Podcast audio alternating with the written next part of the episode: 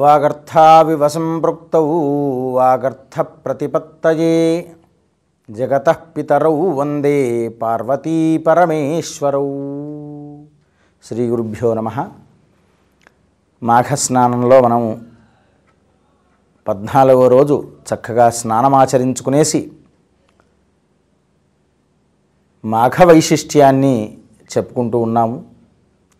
చూడండి మాఘస్నాన ఫలితం అనేటువంటిది చాలా గొప్పనైనటువంటి విశేష ఫలితాలు వస్తుందని మనం అనేక కథల ద్వారా ఇప్పటివరకు చెప్పుకున్నాం. అలా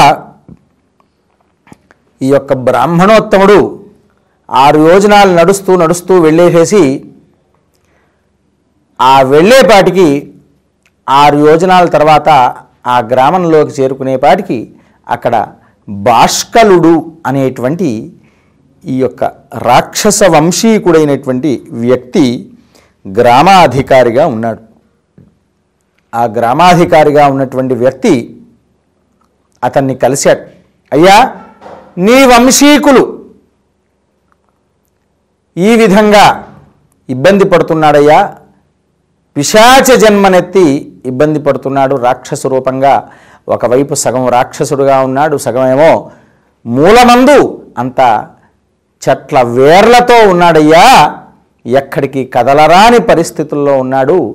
ఆయనకు మోక్ష సంప్రాప్తి కలిగించాలి అంటే నీ వల్లనే సాధ్యమవుతుందయ్యా అని అన్నాడు. అయ్యో నేను సాధారణమైనటువంటి ఒక గ్రామాధికారిని. నాకేమీ తపస్సంపన్నుడను కాదు. ఏ దాన ధర్మాదులు కూడా నేను ఎరగను. నా చెంత ఏమున్నదని? ఏమి చేయగలనని? చెప్పండి అయ్యా మహానుభావ అని అడిగాడు. మిమ్మల్ని చూస్తున్నట్లయితే మీరు గొప్ప పండితోత్తముల్లాగా కనబడుతున్నారు చక్కని శ్రౌతులుగా ఉన్నారు. ఈ మాఘస్నానం అనేటువంటిది నిన్ననే మాఘస్నానం గురించి విన్నాను. అదేదో మనం ఆచరిద్దామో లేదో అని నేను ఆచరి అనుకుంటూ ఉన్నాను. కానీ మీరు ఇంతలోనే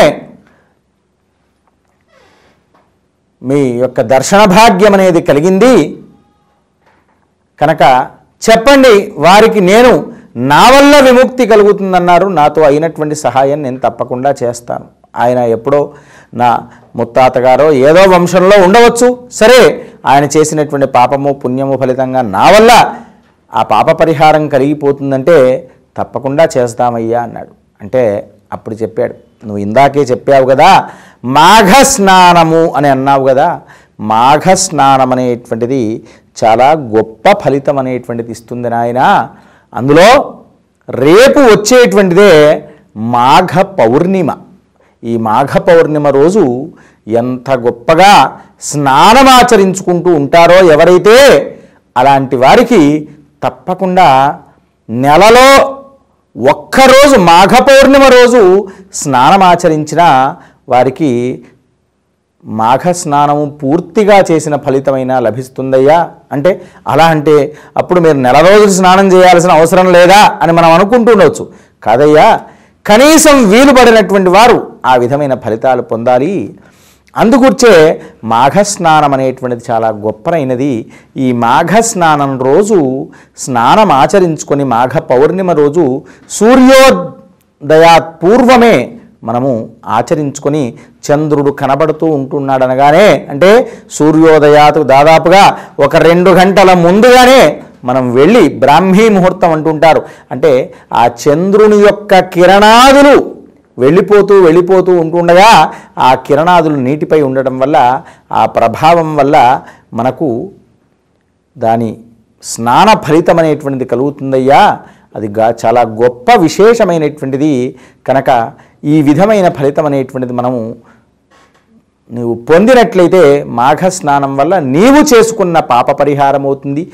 ఆ తరువాత వారికి ఏ విధమైన పాప పరిహారం చేయాలో చెప్తా అన్నాయన అని అన్నాడు. ఎందుకు కూర్చంటే చంద్రకిరణాలు చంద్రుడు మనఃకారకుడు ప్రశాంతుడైనటువంటి వాడు.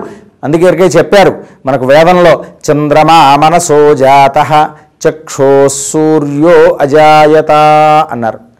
మనఃకారకుడైనటువంటి చంద్రుడు కనుకనే అతను గొప్పనైనటువంటి ఈ యొక్క మనకు కిరణాదులు ప్రశాంతమైనటువంటివి ప్రసాదించడం వల్ల ఆ కిరణ సౌజన్యము నీటి యందు పడటం వల్లనే మనకు శరీరంలో కలిగేటువంటి సర్వ విధాలైనటువంటి పాప పరిహారం ఆ విధంగానే వెంటనే సూర్యోదయం అవగానే సూర్యభగవాను దర్శించుకోవడం ఇలాంటివి రెండూ జరగడం వల్లనే మనకు సంపూర్ణమైనటువంటి పాప పరిహారం అనేది పోరుతుందయ్యా అని చెప్పారు.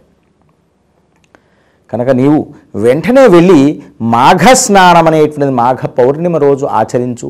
ఒకవేళ వీలు పడితే మాఘ పౌర్ణిమ రోజు సముద్ర స్నానం చేస్తే ఎన్నో జన్మల యొక్క పాపం అనేటువంటిది పరిహారం అవుతుందయ్యా అన్నాడు. అయ్యా ఇక్కడ దగ్గరలో అయితే ఏమీ లేదు. ప్రయాగ నదిలో స్నానం చేస్తే మరింత ఫలితం వస్తుందయ్యా. లేదా నది స్నానం అన్నా చేయు. అది కూడా వీలు పడినట్లయితే హరగంగే శివగంగే అంటూ చివరకు ఆ గంగా నదిని స్మరించుకొని ఇంటి ఎందైనా మాఘ స్నానం సూర్యోదయాత్ పూర్వమన్నా నీవు చేయటం వల్ల గొప్ప ఫలితం ఇస్తుందయ్యా అని చెప్పాడు. అయ్యా సరే స్నానం ఆ విధంగా నేను ఆచరిస్తాను. ఆచరించి ఇంకా నేను చేయాల్సినటువంటి విధి విధానాలు ఏమైనా ఉన్నాయా? అంటే దగ్గరలో ఏమైనా నది ఉందంటే చాలా చేరువలోనే ఉందండి నది. ఈ తూర్పు వైపు నుండే వెళుతూ ఉంటుండే నది ఉన్నదండి అన్నాడు. సరే ఆ నదీ స్నానం అనేది నువ్వు ఆచరించుకోనైనా ఆచరించుకొని నదీ స్నానం ఆచరించుకునే ముందు కౌపీన వస్త్రము ధరించి మాత్రమే చేయాలి నాయన. కానీ వివస్త్రుడవుగా మాత్రం చేయకూడదు. అలాంటిది పొరపాటు కూడా చేయకూడదు. వస్త్రాలు లేకుండా ఒడ్డున పెట్టేసేసి తాను నగ్నంగా స్నానం చేయడం మాత్రం అలాంటి చేయడం వల్ల అనేక రకాలైన పాపాలు అనేది వస్తూ ఉంటుంటాయి. కనుక నదీ స్నానం అనేది కౌపీనంగా కట్టుకొని చేయాలి. నాయన ఆ విధంగా చేయు. చేసిన పిదప ఆ నదీ స్నానం చేసిన తర్వాత తిలా కృష్ణాస్తిలా శ్వేతా తిలా సౌమ్యా వశానుగా తిలా పునంతు మే పాపం. బ్రహ్మహత్యాస్తిలాశాంతిగుం శమయంతి అని వేదంలో చెప్పారు. అంటే కృష్ణ తిలలు తిలాహ కృష్ణ నల్లటి నువ్వులైన తిలా శ్వేతాహ తెల్లటి నువ్వులైన తిలాహ తిలా కృష్ణాస్ తిలా శ్వేత తిలా సౌమ్య గోధుమ రంగులో ఉండేటువంటి నువ్వులైన వశానుగా తిలా పునంతుమే పాపం. ఒక బ్రాహ్మణోత్తమునకు ఒక రావి పల్లెంలో నీవు నువ్వులు వేసి అక్కడ లక్ష్మీనారాయణ ప్రతిమ పెట్టి వారికి నమస్కారం చేసుకోనాయన ఇచ్చి దానం ఇవ్వవయ్యా అని అన్నాడు. అయ్యా నాకొక్క అనుమానమండి అన్నారు. అయ్యా ఈ నువ్వులు ముట్టుకుంటే శని వెంటబడుతుంది అంటుంటారు ఇది నిజమేనా అని అడిగాడు. అది చాలా పొరపాటు నాయన.